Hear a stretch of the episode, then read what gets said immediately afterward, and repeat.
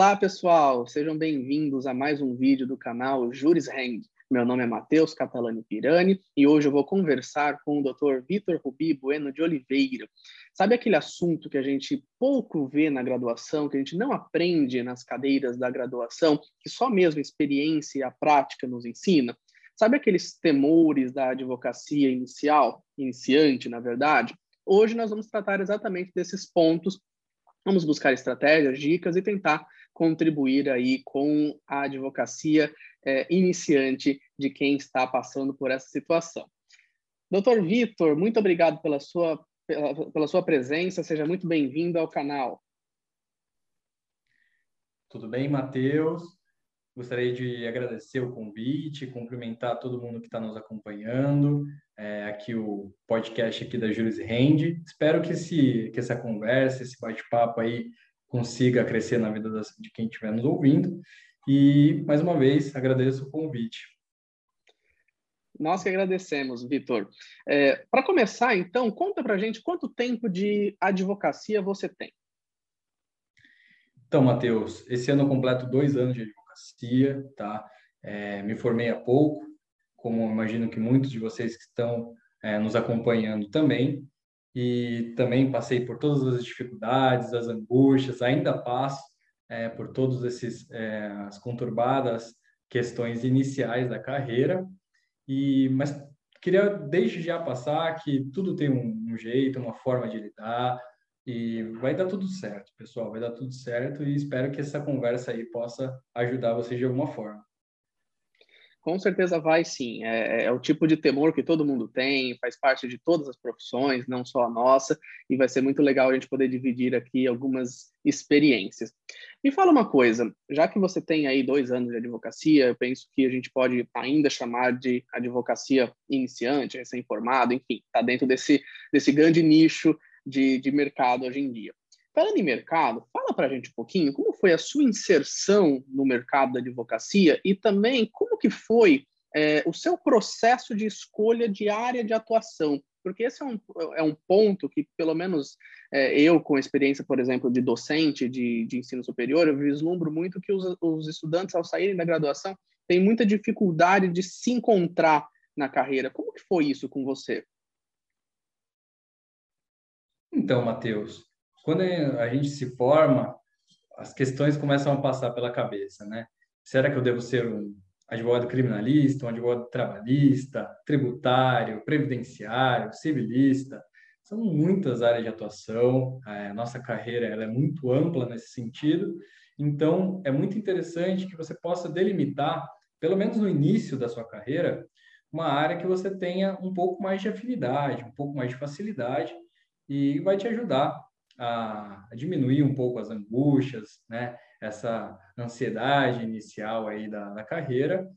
Então, uma dica para começar é que você possa, você defina uma área que você tenha mais facilidade, mais afinidade, uma uma das matérias da faculdade em que você se encontrou um pouco mais, mesmo que você não tenha nenhuma, então elimine as que você acha mais difícil, né?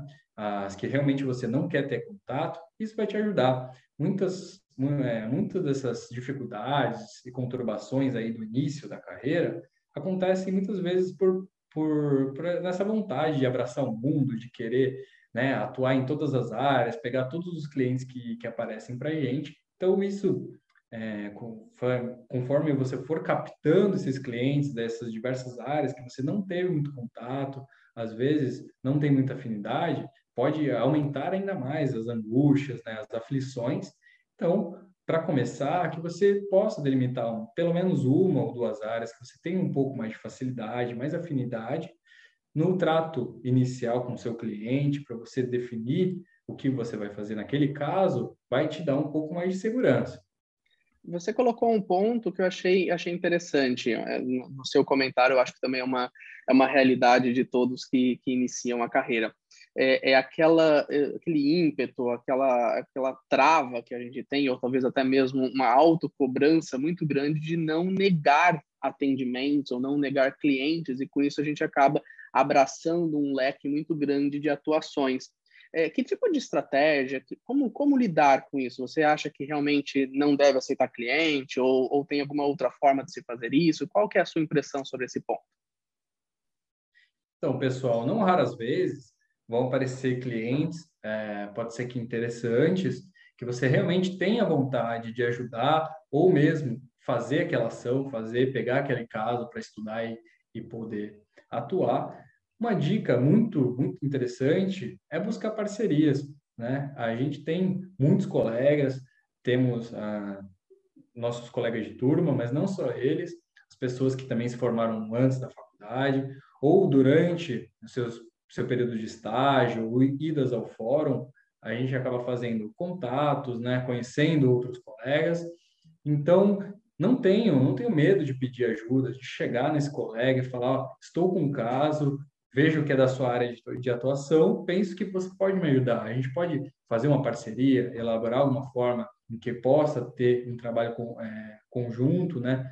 E é uma forma que eu tenho certeza que vai dar certo, tá? As pessoas, os colegas vão te ajudar, você vai buscar se é, enfrentar muita dificuldade para esse início, e você realmente se, se sinta muito inseguro em, em, atuar nesse processo, eu acho que é realmente a melhor saída é passar para frente, é, chame um colega, então, que, que queira fazer esse processo e tome essa medida para que os, também a pessoa não fique desamparada. Né?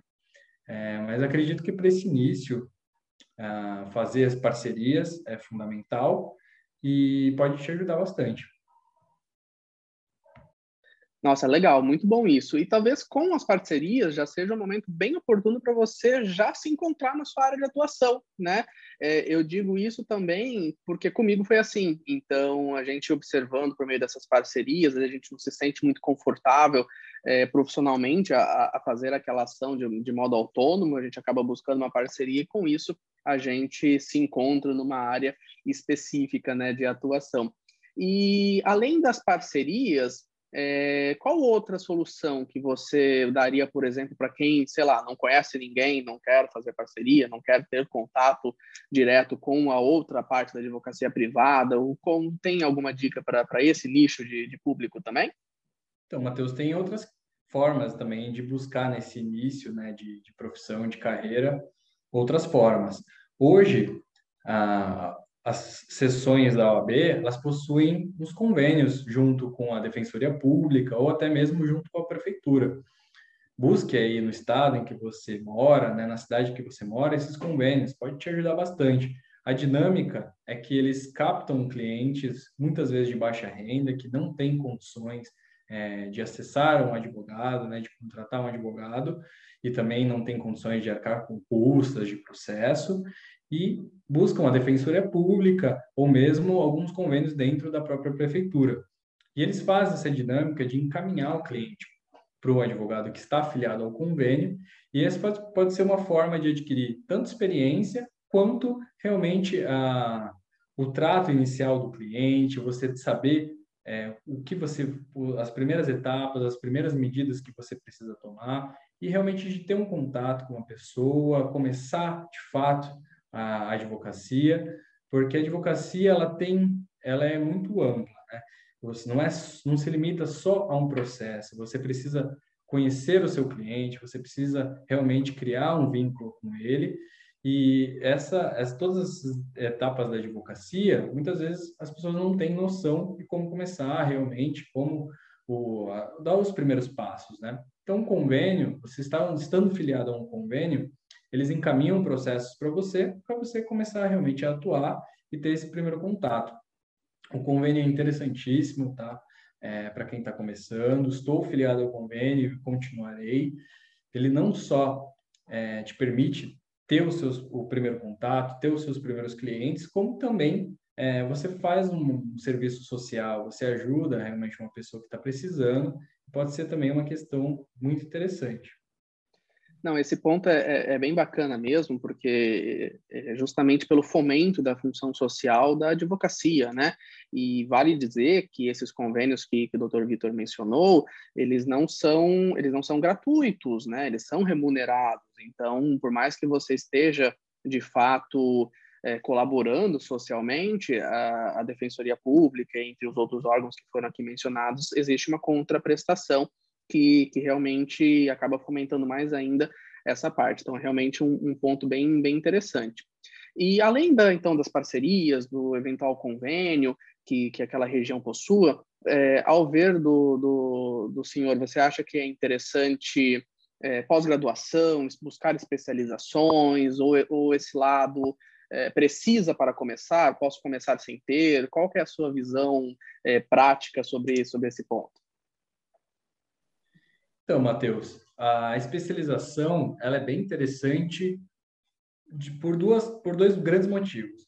Primeiro, que você cria mais afinidade com o assunto que você escolhe, né? Você aprofunda o estudo, conhece aquela matéria em todos os, os seus detalhes e também a, a especialização, a pós-graduação, ela pode também te proporcionar dentro do ambiente acadêmico mais contatos para auxiliar na sua advocacia, né? Como aquilo que eu falei no começo da nossa conversa, de buscar colegas, buscar pessoas com mais experiência, até dentro da especialização, você pode estar fazendo esse contato, até que surgindo dúvidas quando vocês tiverem com seus clientes, pegarem seus primeiros casos, buscar também é, o amparo dos colegas, até mesmo dos professores, que eu tenho certeza que se disponibilizam para estar ajudando.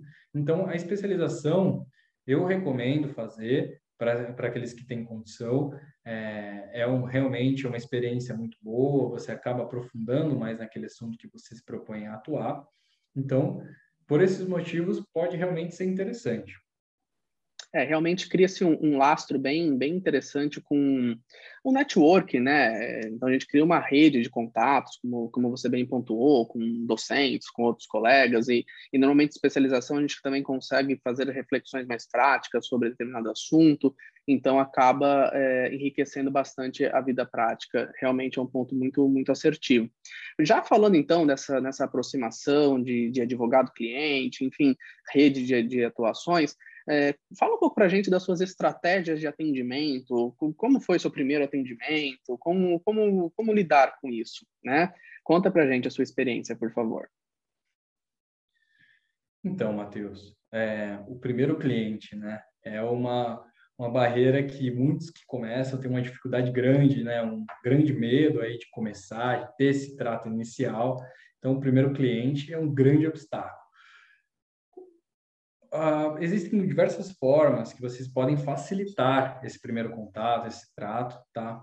É, tenha em mente de que forma você quer quer atender esse cliente, se você quer fazer um contato virtual, se você quer fazer um contato físico. Para o início, ainda mais se você não tiver a mínima ideia do qual o caso aquele cliente seu vai te trazer, né? Aquela pessoa que te busca, qual, qual é a, a demanda dela, busque um contato com ela por telefone ou mesmo por WhatsApp, né? Por e-mail. Hoje, é, o meio eletrônico facilita muito nesse sentido. Então, tenha um ouça o seu cliente, tenha em mente é, possíveis perguntas que você possa fazer. E agora, falando um pouco da minha própria experiência, é, no início e hoje eu atuo fortemente na área trabalhista, é o segmento que hoje estou me especializando e é um nicho que existem diversas estratégias iniciais que a gente consegue é, ter um atendimento e ter diminuir essas inseguranças. Tem em mente e estruturado um roteiro que você possa fazer, né, para poder atender o seu cliente. Tem em mente as possíveis perguntas que ele possa trazer para você, as questões mesmo iniciais para que comece um processo, no meu caso, um processo trabalhista. Então, ter um roteiro mesmo de perguntas, peça para o seu cliente preencher, responder aquelas perguntas. E uma parte importantíssima é você criar um vínculo com o seu, com o seu cliente, criar uma certa afinidade com o seu cliente. Né? É, dentro de um processo da dinâmica de você levar uma demanda para o Poder Judiciário, você precisa ter diluído o máximo de detalhes possíveis daquele caso, né? Você precisa ter tudo tudo bem detalhado para que realmente não possa ocorrer nenhuma intercorrência aí no meio. Então, tenha um, um, um roteiro elaborado, faça todos os questionamentos para o seu cliente, tire todas as dúvidas que você tiver daquele caso, crie o máximo possível de afinidade com o seu cliente. Muitas, muitas demandas, muitas questões que envolvem ah, pessoas que levam problemas ao Poder Judiciário, muitas vezes podem envolver coisas muito pessoais da pessoa. E às vezes ela omitir alguma coisa para você pode causar um eventual prejuízo lá na frente, né? Você acaba não mensurando todas as coisas se você não tiver realmente todas as informações possíveis.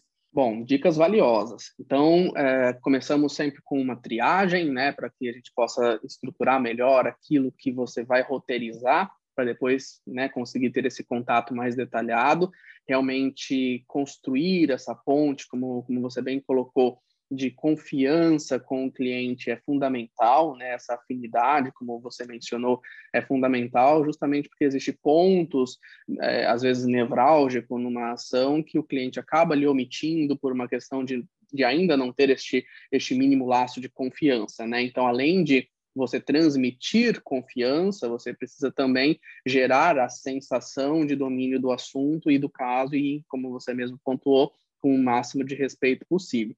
Uma outra dificuldade que acaba sendo um paradoxo é que quando a gente, né, às vezes sai da graduação, a gente sai muito com o ímpeto de, de usar de toda a pompa, cerimônia que o direito nos oferta, e às vezes na hora de fazer um atendimento, eu vou ficar ensaiando aqui expressões em latim, eu vou tentar mostrar para o meu cliente que eu domino muito bem o português rebuscado e acabo eh, me expressando de uma forma muito erudita. Eh, você acha que esse comportamento é um comportamento eh, adequado para um atendimento? Você, você tem alguma contribuição nesse assunto também?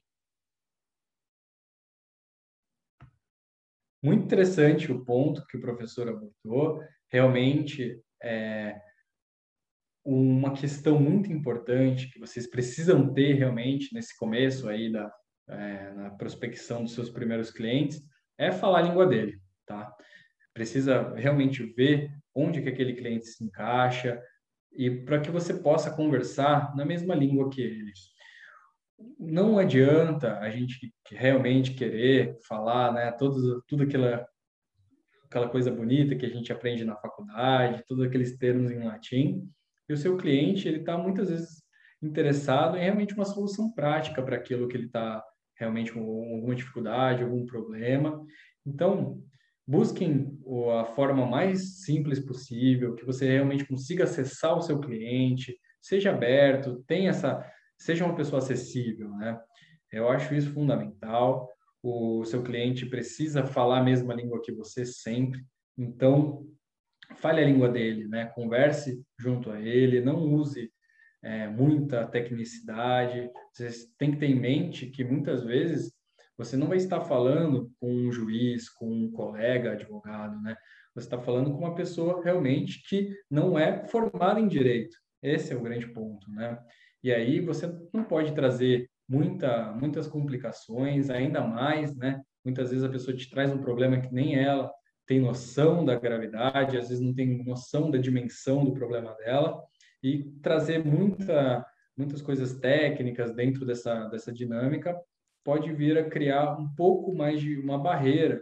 Né? Você acaba criando uma barreira com o seu cliente e dificulta o que a gente estava falando antes, de, de ter essa acessibilidade, né? de ter essa afinidade com o cliente para ele poder realmente conversar com você, passar todas as questões que envolvem o caso dele então, é, uma dica também para começar é, o máximo possível, é, falar de uma maneira mais simplificada mesmo, para poder acessar o cliente. Nesse ponto também é interessante lembrar que normalmente os clientes, quando nos procuram, eles já estão, sim, super imbuídos, às vezes, de um, um Google rápido que dão sobre o assunto, então eles chegam muito certo de si, já conhecedores do seu direito, enfim, eles sempre nos, nos, buscam, às vezes, já sabendo o que precisa ser feito, enfim. E, e com isso, é, qual é a importância também de recordá-los que às vezes nem isso, nem sempre é assim, existe risco, né? Qual a melhor forma de transmitir essa, essa mensagem? Porque normalmente eles, os clientes sempre chegam muito certos de si, ou às vezes imbuídos com um sentimento de raiva por alguma questão e acaba se cegando da, da parte técnica do assunto. É um ponto muito interessante também. É, algumas pessoas que nos buscam, né, acabam trazendo, ah, doutor, isso aqui é causa-ganho, né? É, conheço algumas pessoas que tiveram um problema similar e foi resolvido né, de forma X, Y ou Z. Pessoal, esse é um problema normal que vocês vão todos enfrentar. É, realmente, as pessoas hoje, quanto mais avança né, o acesso à informação, é muito mais fácil é, buscar essas coisas na internet, às vezes algum problema. E muitas vezes a, a, internet realmente te mostra alguma resposta, só que nem sempre é exatamente o ponto ali, né? Às vezes, para chegar até esse ponto, é, teve outros buracos no caminho que a pessoa acaba não tendo noção, e também, é, muitas vezes, o caso nem é 100% similar aqui, né?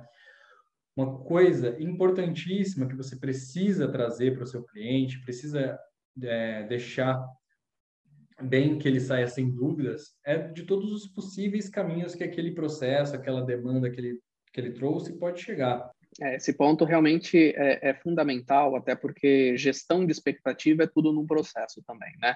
Porque é uma coisa que vai demorar bastante tempo e às vezes você acaba é, alimentando a expectativa do cliente com êxito que pode não acontecer. E, e, dentro dessas intercorrências que, que você pontua, é bom lembrar que é, juízes são alterados, tiram férias, falecem, é, varas mudam, entendimentos mudam, então não realmente comportamentos preditivos são coisas é, que acabam sendo extremamente nocivas nessa gestão de expectativa e nessa nessa verdade dos riscos, né? Então realmente é muito válido esse seu, esse seu conselho de manter sempre assim é, atônito todos os riscos que aquela demanda pode ofertar, né? Porque às vezes o próprio cliente se ausenta de uma audiência, alguma coisa assim, e aí o processo inteiro acaba não por demérito do profissional, mas também em razão de, de outras questões. Ou, por vezes, a gente também acaba pegando o processo que foi eh, iniciado por um outro colega, enfim, eh, inúmeras são as variáveis, por isso que não tem a menor possibilidade de a gente trabalhar com lastros aqui de certeza de nenhuma, de nenhuma eh, instância. Bom, e uma outra dúvida, doutor, que a gente tem muito observado no início de carreira é sobre precificação. Cobro ou não cobro? Cobro consulta? Não cobro consulta? Cobro por hora? É, como funciona esse, né, essa parte de cobrança de demanda? Né? Às, às, vezes a gente desvaloriza o nosso trabalho, às vezes a gente está supervalorizando o nosso trabalho. Como, como compreender essa dinâmica? É, Matheus, realmente é, essa questão da precificação, de a gente realmente saber quanto é, eu devo cobrar, o quanto eu vou conseguir cobrar naquele caso, é uma, uma, uma dúvida, uma incerteza muito comum é, no início da carreira. E a gente precisa ter em mente que seguimos uma tabela de honorários de cada OAB. A OAB do seu estado, ela possui uma tabela de honorários onde constam lá os valores mínimos que podemos cobrar dentro daquele caso que você é, receber para poder atuar. Uma, aquele valor, muitas vezes, pode parecer que, é, que, seja um pouco alto e o seu cliente, às vezes, tem um pouco é, realmente de não conseguir acessar esse valor e criar obstáculos para que você possa é, fazer né, a, a, defesa dele. Então, uma forma de resolver isso, que possa auxiliar no, no trato aí com o seu cliente, é buscar formas de pagamento que possam facilitar. Então, buscar formas facilitadoras é, para que o, realmente o seu cliente consiga ter acesso ao seu serviço e uma forma de, de fazer essa facilitação é ofertar diversas formas de pagamento. Hoje a gente consegue facilmente acesso a uma máquina de cartão, ou mesmo emissão de boleto, ou mesmo dentro do seu contrato de honorários, você colocar uma forma de parcelamento que possa facilitar para o seu cliente. Não tenha, é, não tenha medo, não tenha vergonha de fazer parcelas altas. Eu mesmo já fiz inúmeras parcelas para poder realmente facilitar para aquele cliente, aquela pessoa que está precisando daquele serviço. Então, acaba sendo uma, uma via de mão dupla aí que você possa facilitar tanto para ele e ele acabe é, né, fechando o contrato com você e tudo mais. Não, excelente. É, mais ou menos na linha daquilo que a gente conversou no início da fala de hoje, é, normalmente a gente se sente no começo da carreira muito compelido a aceitar toda forma de processo, aceitar, enfim, todas as áreas de atuação, né? Não tenho certeza do que eu quero, acabo fazendo um pouco de tudo. Nessa mesma linha de raciocínio, por vezes a gente ainda não tem um capital de giro, não tem um escritório 100% estruturado, e às vezes a gente acha que preciso cobrar tudo, e enfim, é, você acredita no poder, né, tudo isso para eu chegar neste ponto, você acredita no poder, por exemplo, da advocacia é, extrajudicial, colaborativa, né, porque às vezes a gente tem uma oportunidade de litígio e por querer lucrar com isso, e acaba, enfim, aconselhando um caminho que é só judicial. Qual que é o seu pensamento enquanto um advogado que está recém né, formado, nesse ímpeto de judicialização, né, querer é, estar frente ao Poder Judiciário. Como que você lida com essa, essa questão? Então, nesse início, muitos profissionais buscam pela judicialização, né, de realmente buscar ter uma, uma grande carteira de clientes e, com isso, cada vez mais ingressar com demandas no Poder Judiciário. Hoje, existem diversos mecanismos de você resolver aquele litígio, o problema do seu cliente de forma extrajudicial, e não tem nenhum problema quanto a isso.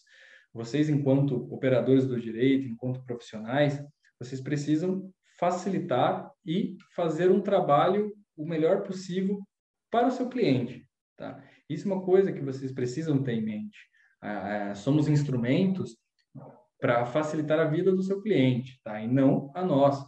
É, muitas questões que os clientes nos trazem são problemas pessoais, coisas que envolvem renda da família, muitas vezes liberdade daquela pessoa, uh, muitas vezes algum problema patrimonial que demonstra um, um perigo mesmo para aquela família, para aquelas pessoas que estão com aquela dificuldade.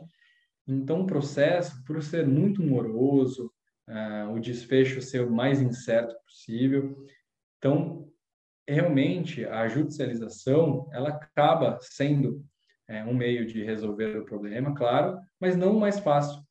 A, resolução de conflitos de forma extrajudicial é uma forma hoje muito utilizada e que pode resolver o problema do seu cliente é, de uma forma muito mais efetiva, muito mais é, prática, e você vai conseguir aquilo que você quer. Resolver o problema do seu cliente, dar satisfação para ele. Então, busque mecanismos, seja enviar, uma, por exemplo, uma notificação extrajudicial para aquela outra pessoa que ele quer litigar, às vezes, uma conversa, sentar numa reunião, acaba dirimindo todos os problemas, resolvendo o assunto, sem precisar levar para uma terceira pessoa uma decisão, como a gente passou anteriormente, uma decisão que a gente nem sabe é, ao certo o que pode acontecer. Não, realmente é, a negociação, né, que ela, ela seria seria a base de toda toda forma consensual de solução de conflitos é, é, um, é uma soft skill, por assim dizer, que uhum. a gente precisa precisa ter também esse domínio, né? Então, realmente é muito rica a sua fala nesse ponto, em que nos convida a pensar um pouco fora do processo, seja civil, penal ou do trabalho, né, toda forma do rito processual, porque inevitavelmente ele nos ingessa e a negociação nos liberta, né? Então a gente consegue, por exemplo, por meio de uma notificação, fazer um, né, chama o cliente, chama a, a outra parte à mesa, vamos tomar um café, vamos dialogar, e às vezes com isso a gente chega na solução, né? Porque às vezes o próprio cliente ele, ele sabe que existe algum problema, mas como você disse há pouco, ele não sabe dimensionar nem para mais nem para menos, porque às vezes o problema que ele tem é uma coisa muito mais fácil de solucionar do que aquilo que ele acha, ou por vezes ele tem um problema que ele não está dando devido atenção àquilo e é um problema muito maior do que ele acha. Então, realmente, é, nessa parte extrajudicial, é um campo muito rico, né? A gente sabe que o processo demora bastante para para ser concluído e às vezes para nós também, né, enquanto profissional, não é economicamente viável. Às vezes o honorário sim será um pouco maior a longo prazo, mas botando na ponta do lápis, com certeza a negociação extrajudicial é, é muito mais rica nesse sentido. Bom, doutor, a gente está aqui conversando, já passando bastante tempo, está muito bom ouvir a sua, a sua experiência. Me fala aí, para a gente poder terminar é, a nossa conversa hoje, nos conte um caos, nos conte uma situação, nos fale alguma coisa que você experimentou, que talvez se você tivesse ouvido vídeos como esse, conteúdos como esse, tivessem conhecido pessoas que tratassem desse assunto, talvez tivesse feito algo de forma diferente. Enfim, nos, nos, nos brinde aqui com a sua experiência, por favor. Legal, Matheus. Hum, a gente, eu acho fundamental que a gente possa passar para quem está nos acompanhando, um pouco de experiência mesmo, é uma coisa que as pessoas que estão se formando buscam aí, né? E vou contar então uma situação que, que aconteceu é, no, em um dos meus primeiros casos. É...